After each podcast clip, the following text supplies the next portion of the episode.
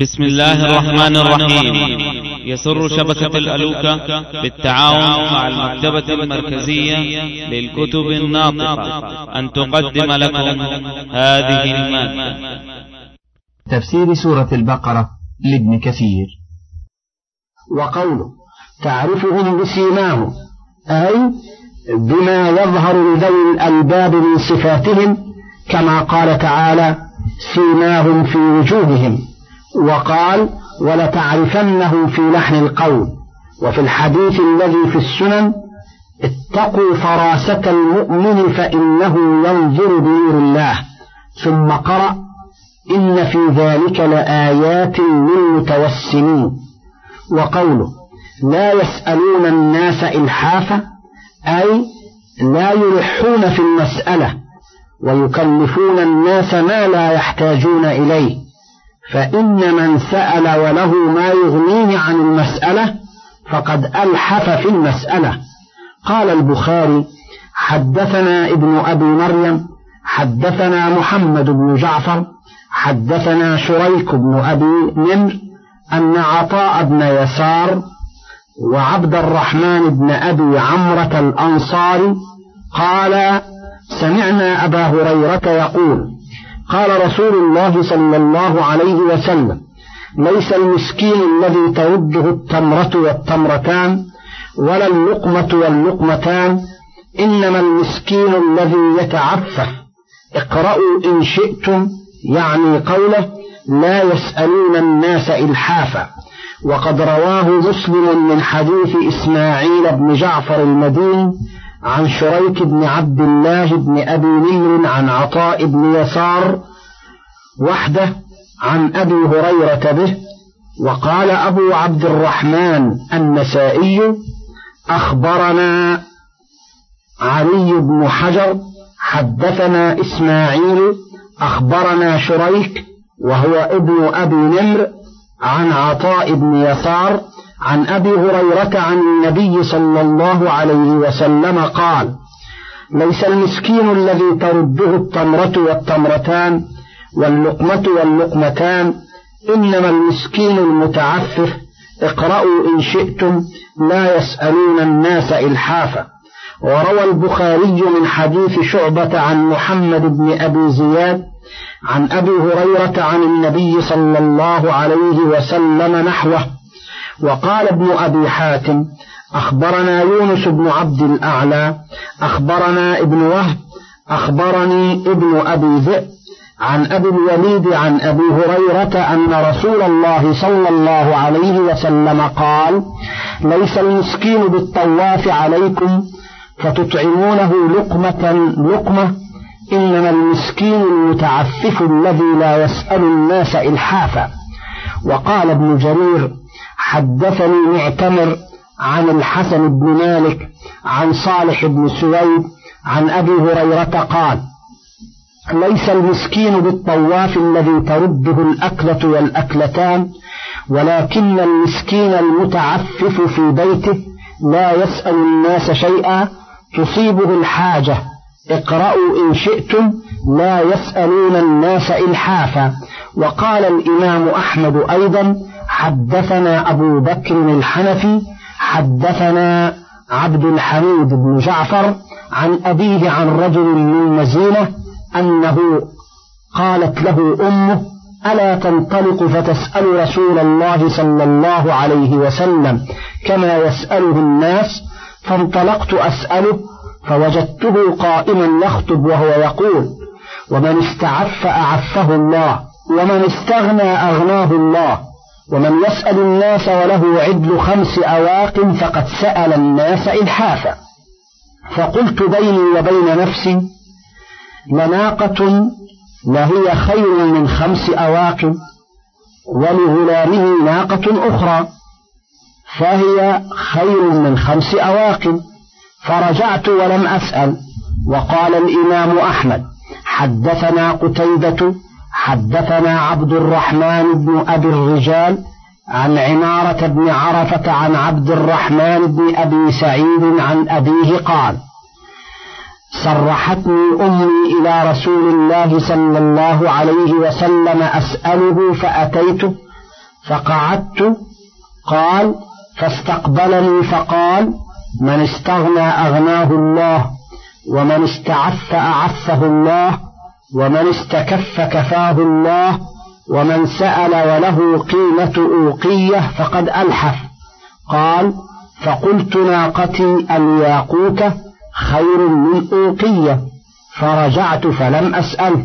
وهكذا رواه أبو داود والنسائي كلاهما عن قتيبة زاد أبو داود وهشام بن عمار كلاهما عن عبد الرحمن بن أبي الرجال بإسناده نحوه. وقال ابن أبي حاتم حدثنا أبي حدثنا أبو الجماهر حدثنا عبد الرحمن بن أبي الرجال عن عمارة بن عرفة عن عبد الرحمن بن أبي سعيد قال قال أبو سعيد الخدري قال رسول الله صلى الله عليه وسلم من سأل وله قيمة أوقية فهو ملحف والأوقية أربعون درهما.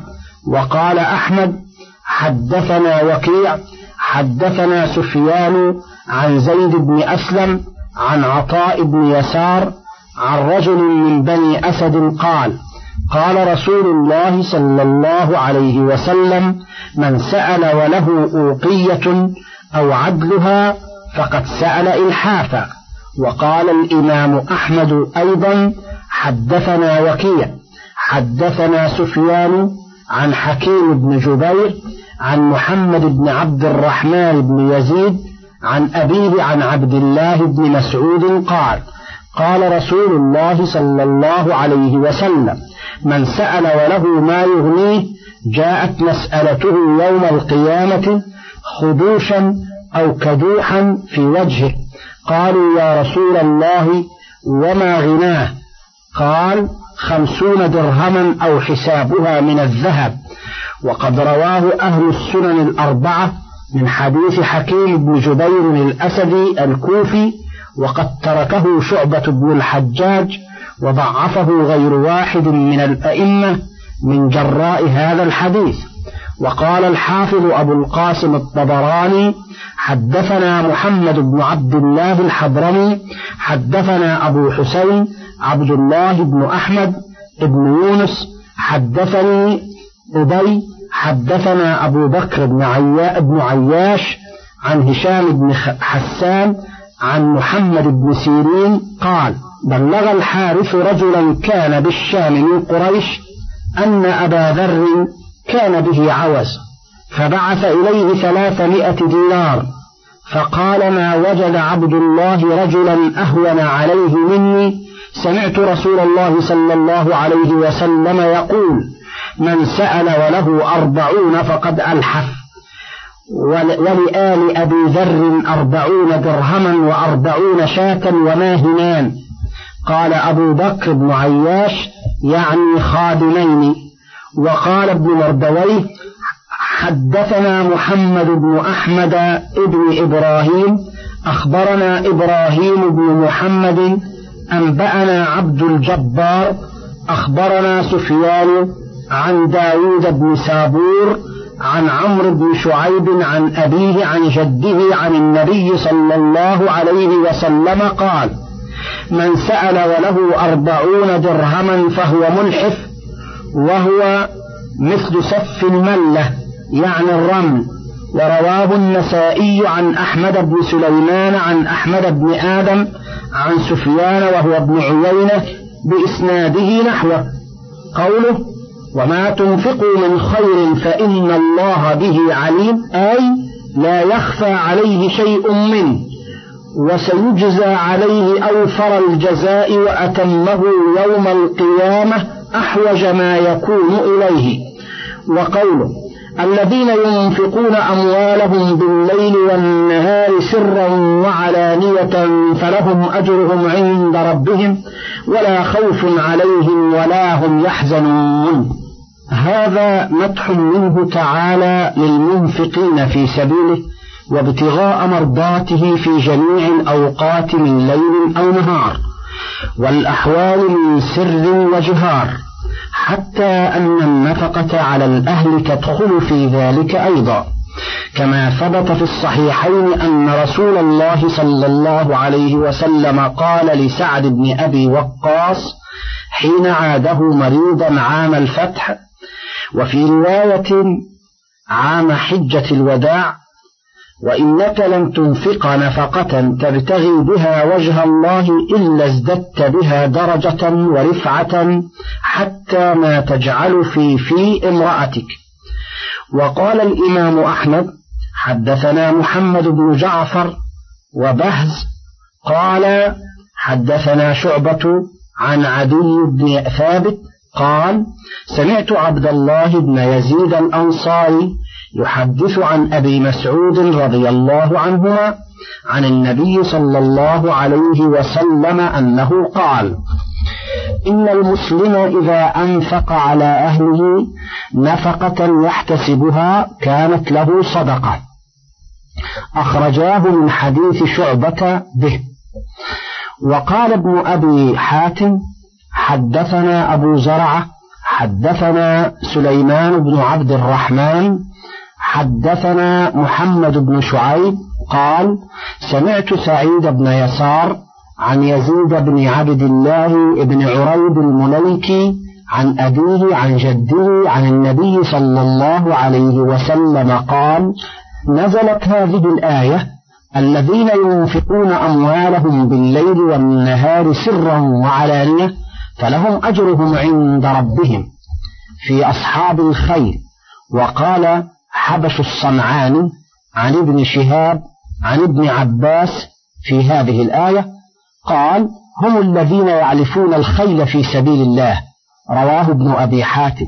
ثم قال وكذا روي عن أبي أمامة وسعيد بن المسيب ومكحول وقال ابن أبي حاتم حدثنا أبو سعيد الأشج أخبرنا يحيى بن يمان عن عبد الوهاب بن مجاهد عن ابن جبير عن أبيه قال كان لعلي أربعة دراهم فأنفق درهما ليلا ودرهما نهارا ودرهما سرا ودرهما علانية فنزلت الذين ينفقون أموالهم بالليل والنهار سرا وعلانية. وكذا رواه ابن جرير من طريق عبد الوهاب بن مجاهد وهو ضعيف لكن رواه ابن مردويه من وجه آخر عن ابن عباس أنها نزلت في علي بن أبي طالب وقوله فلهم أجرهم عند ربهم أي يوم القيامة على ما فعلوا من الإنفاق في الطاعات ولا خوف عليهم ولا هم يحزنون تقدم تفسيره. الذين يأكلون الربا لا يقومون إلا كما يقوم الذي يتخبطه الشيطان من المس. ذلك بأنهم قالوا إنما البيع مثل الربا وأحل الله البيع وحرم الربا. فمن جاءه موعظة من ربه فانتهى فله ما سلف وأمره إلى الله. ومن عاد فأولئك أصحاب النار هم فيها خالدون. لما ذكر تعالى الأبرار المؤدين النفقات المخرجين الزكوات المتفضلين بالبر والصدقات لذوي الحاجات والقرابات في جميع الأحوال والأوقات شرع في ذكر أكلة الربا وأموال الناس بالباطل وأنواع الشبهات فأخبر عنهم يوم خروجهم من قبورهم وقيامهم منها إلى بعثهم ونشورهم فقال الذين يأكلون الربا لا يقومون إلا كما يقوم الذي يتخبطه الشيطان من المس أي لا يقومون من قبورهم يوم القيامة إلا كما يقوم المصروع حال صرعه وتخبط الشيطان له. وذلك أنه يقوم قياما منكرا. وقال ابن عباس آكل الربا يبعث يوم القيامة مجنونا يخنق. رواه ابن أبي حاتم. قال وروي عن عوف بن مالك وسعيد بن جبير والسدي والربيع بن أنس وقتادة ومقاتل بن حيان نحو ذلك. وحكي عن عبد الله بن عباس وعكرمة وسعيد بن جبير والحسن وقتادة ومقاتل بن حيان أنهم قالوا في قوله الذين يأكلون الربا لا يقومون إلا كما يقوم الذي يتخبطه الشيطان من المس يعني لا يقومون يوم القيامة. وكذا قال ابن أبي نجيح عن مجاهد والضحاك وابن زيد وروى ابن أبي حاتم من حديث أبي بكر بن أبي مريم عن ضمرة بن حنيف عن أبي عبد الله بن مسعود عن أبيه أنه كان يقرأ الذين يأكلون الربا لا يقومون إلا كما يقوم الذي يتخبطه الشيطان من المس يوم القيامة. وقال ابن جرير حدثني المثنى حدثنا مسلم بن إبراهيم حدثنا ربيعة بن كلثوم حدثنا أبي عن سعيد بن جبير عن ابن عباس قال يقال يوم القيامة لآكل الربا خذ سلاحك للحرب وقرأ الذين يأكلون الربا لا يقومون إلا كما يقوم الذي يتخبطه الشيطان من المس. وذلك حين يقوم من قبره. وفي حديث أبي سعيد في الإسراء كما هو مذكور في سورة سبحان أنه عليه السلام مر ليلة إذ بقوم لهم أجواف مثل البيوت فسأل عنهم فقيل هؤلاء أكلة الربا. رواه البيهقي مطولا. وقال ابن أبي حاتم حدثنا أبو بكر بن أبي شيبة حدثنا الحسن بن موسى عن حماد بن سلمة عن علي بن زيد عن أبي الصلت عن أبي هريرة قال قال رسول الله صلى الله عليه وسلم أتيت ليلة أسري بي على قوم بطونهم كالبيوت فيها الحيات تجري من خارج بطونهم. فقلت من هؤلاء يا جبريل؟ قال هؤلاء أكلة الربا. ورواه الإمام أحمد عن حسن وعفان كلاهما عن حماد بن سلمة به وفي إسناده ضعف. وقد روى البخاري عن سمرة بن جندب في حديث المنام الطويل فأتينا على نهر حسبت أنه كان يقول أحمر مثل الدم وإذا في النهر رجل سابح يسبح وإذا على شط النهر رجل قد جمع عنده حجارة كثيرة وإذا ذلك السابح يسبح ثم يأتي ذلك الذي قد جمع الحجارة عنده فيفعل له له فاه فيلقمه حجرا. وذكر في تفسيره أنه آكل الربا وقوله ذلك بأنهم قالوا إنما البيع مثل الربا وأحل الله البيع وحرم الربا. أي إنما جوزوا بذلك لاعتراضهم على أحكام الله في شرعه. وليس هذا قياسا منهم للربا على البيع لأن المشركين لا يعترفون بمشروعية أصل البيع الذي شرعه الله في القرآن. ولو كان هذا من باب القياس لقالوا إنما الربا مثل البيع وإنما قالوا إنما البيع مثل الربا. أي هو نظيره فلم حرم هذا وأبيح هذا؟ وهذا اعتراض منهم على الشرع أي هذا مثل هذا. وقد قد أحل هذا وحرم هذا. وقوله تعالى وأحل الله البيع وحرم الربا يحتمل أن يكون من تمام الكلام ردا عليهم أي على ما قالوه من الاعتراض مع علمهم بتفريق الله بين هذا وهذا حكما وهو العليم الحكيم الذي لا معقب لحكمه ولا يسأل عما يفعل وهم يسألون وهو العالم بحقائق الأمور ومصالحها وما ينفع عباده فيبيحه لهم وما يضرهم فينهاهم عنه وهو أرحم بهم من الوالدة بولدها الطفل. ولهذا قال فمن جاءه موعظة من ربه فانتهى فله ما سلف وأمره إلى الله أي من بلغه نهي الله عن الربا فانتهى حال وصول الشرع إليه فله ما سلف من المعاملة لقوله عفى الله عما سلف. وكما قال النبي صلى الله عليه وسلم يوم فتح مكة وكل ربا في الجاهلية موضوع تحت قدمي هاتين وأول ربا أضع ربا العباس ولم يأمرهم برد الزيادات المأخوذة في حال الجاهلية بل عفى عما سلف كما قال تعالى فله ما سلف وأمره إلى الله قال سعيد بن جبير والسدي فله ما سلف ما كان أكل من الربا قبل التحريم.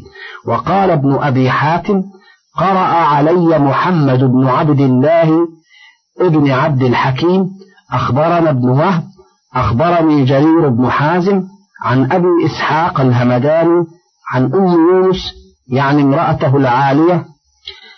بنت أبقع أن عائشة زوج النبي صلى الله عليه وسلم قالت لها أم دحنة أم ولد زيد بن أرقم. يا أم المؤمنين أتعرفين زيد بن أرقم؟ قالت نعم. قالت فإني بعته عبدا إلى العطاء بثمانمائة فاحتاج إلى ثمنه فاشتريته قبل محل الأجل بستمائة. فقالت بئس ما اشتريت وبئس ما اشتريت. أبلغي زيدا أنه قد أبطل جهاده مع رسول الله صلى الله عليه وسلم. قد بطل إن لم يتب. قالت فقلت أرأيت إن تركت المئتين وأخذت الستمائة قالت نعم. فمن جاءه موعظة من ربه فانتهى فله ما سلف. وهذا الأثر مشهور وهو دليل لمن حرم مسألة العينة مع ما جاء فيها من الأحاديث المذكورة المقررة في كتاب الأحكام ولله الحمد والمنة. ثم قال تعالى ومن عاد أي إلى الربا ففعله بعد بلوغه نهى الله عنه فقد استوجب العقوبة وقامت عليه الحجة ولهذا قال فأولئك أصحاب النار هم فيها خالدون.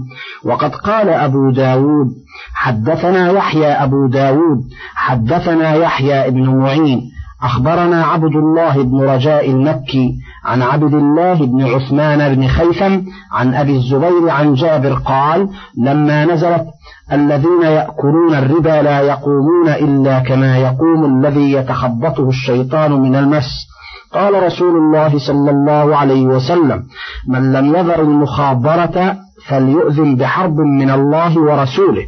ورواه الحاكم في مستدركه من حديث أبي خيثم وقال صحيح على شرط مسلم ولم يخرجاه وإنما حرمت المخابرة وهي المزارعة ببعض ما يخرج من الأرض والمزابنة وهي اشتراء الرطب في رؤوس النخل بالتمر على وجه الأرض والمحاقلة وهي اشتراء الحب في سنبله في الحقل بالحب على وجه الأرض.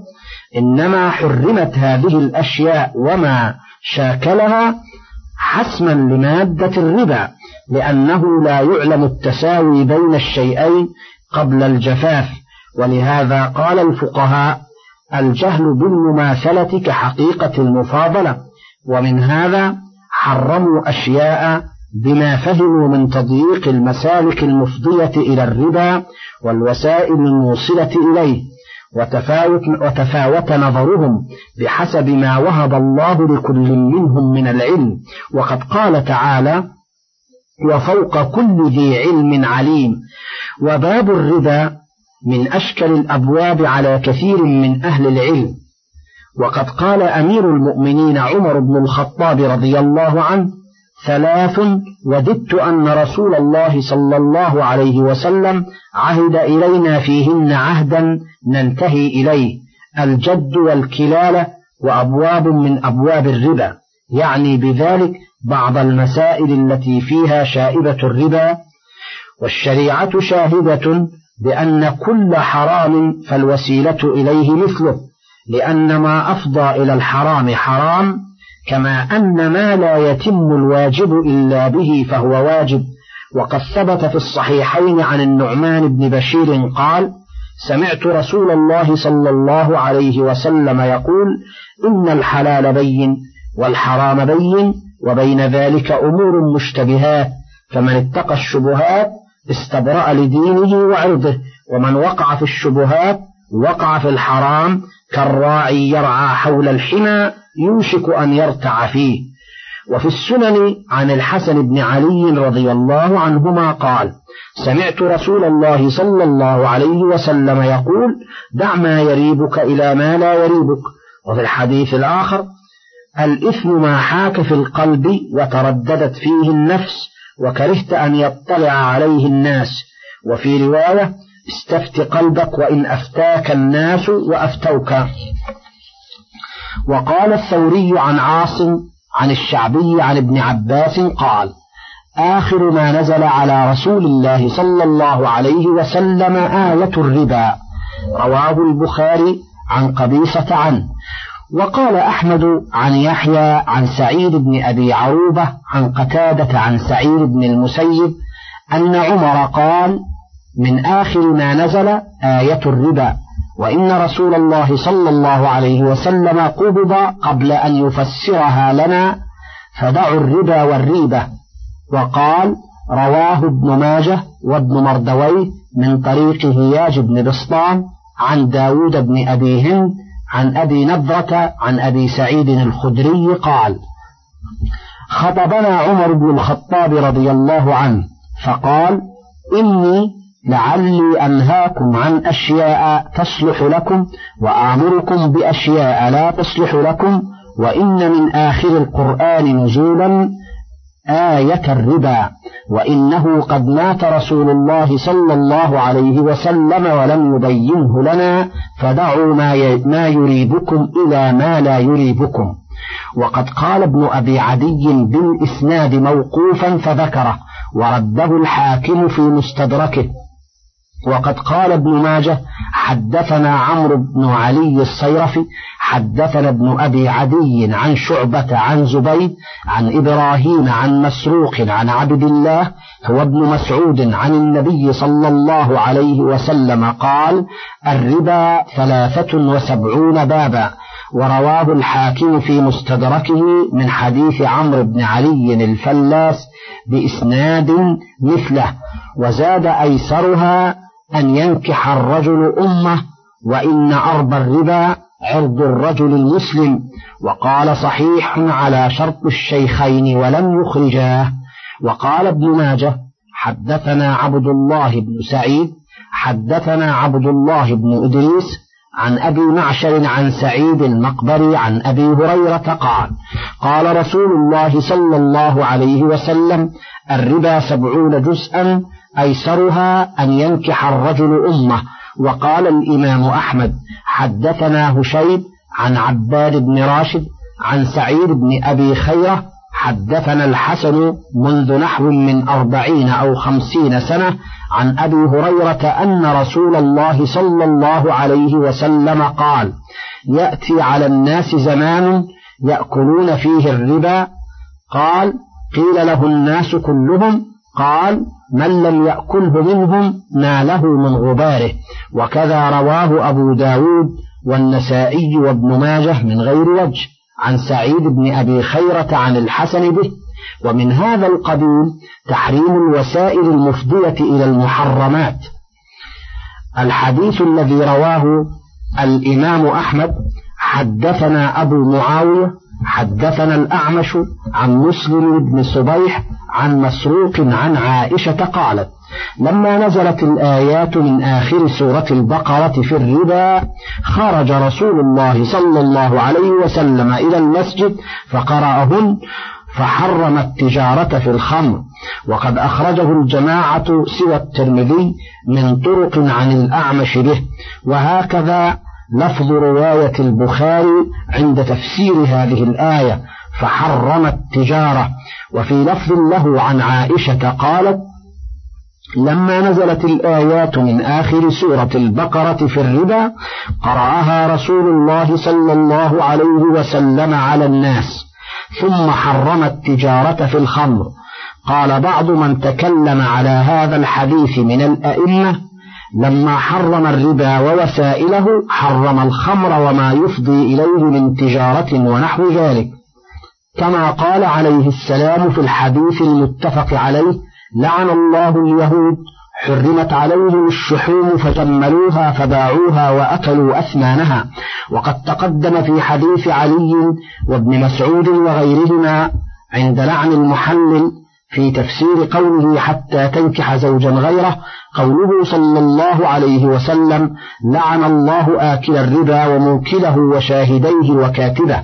قالوا وما يشهد عليه ويكتب إلا إذا أظهر في صورة عقد شرعي ويكون داخله فاسدا فالاعتبار بمعناه لا بصورته لأن الأعمال بالنيات. وفي الصحيح إن الله لا ينظر إلى صوركم ولا إلى أموالكم وإنما ينظر إلى قلوبكم وأعمالكم. من فضلك تابع بقية المادة.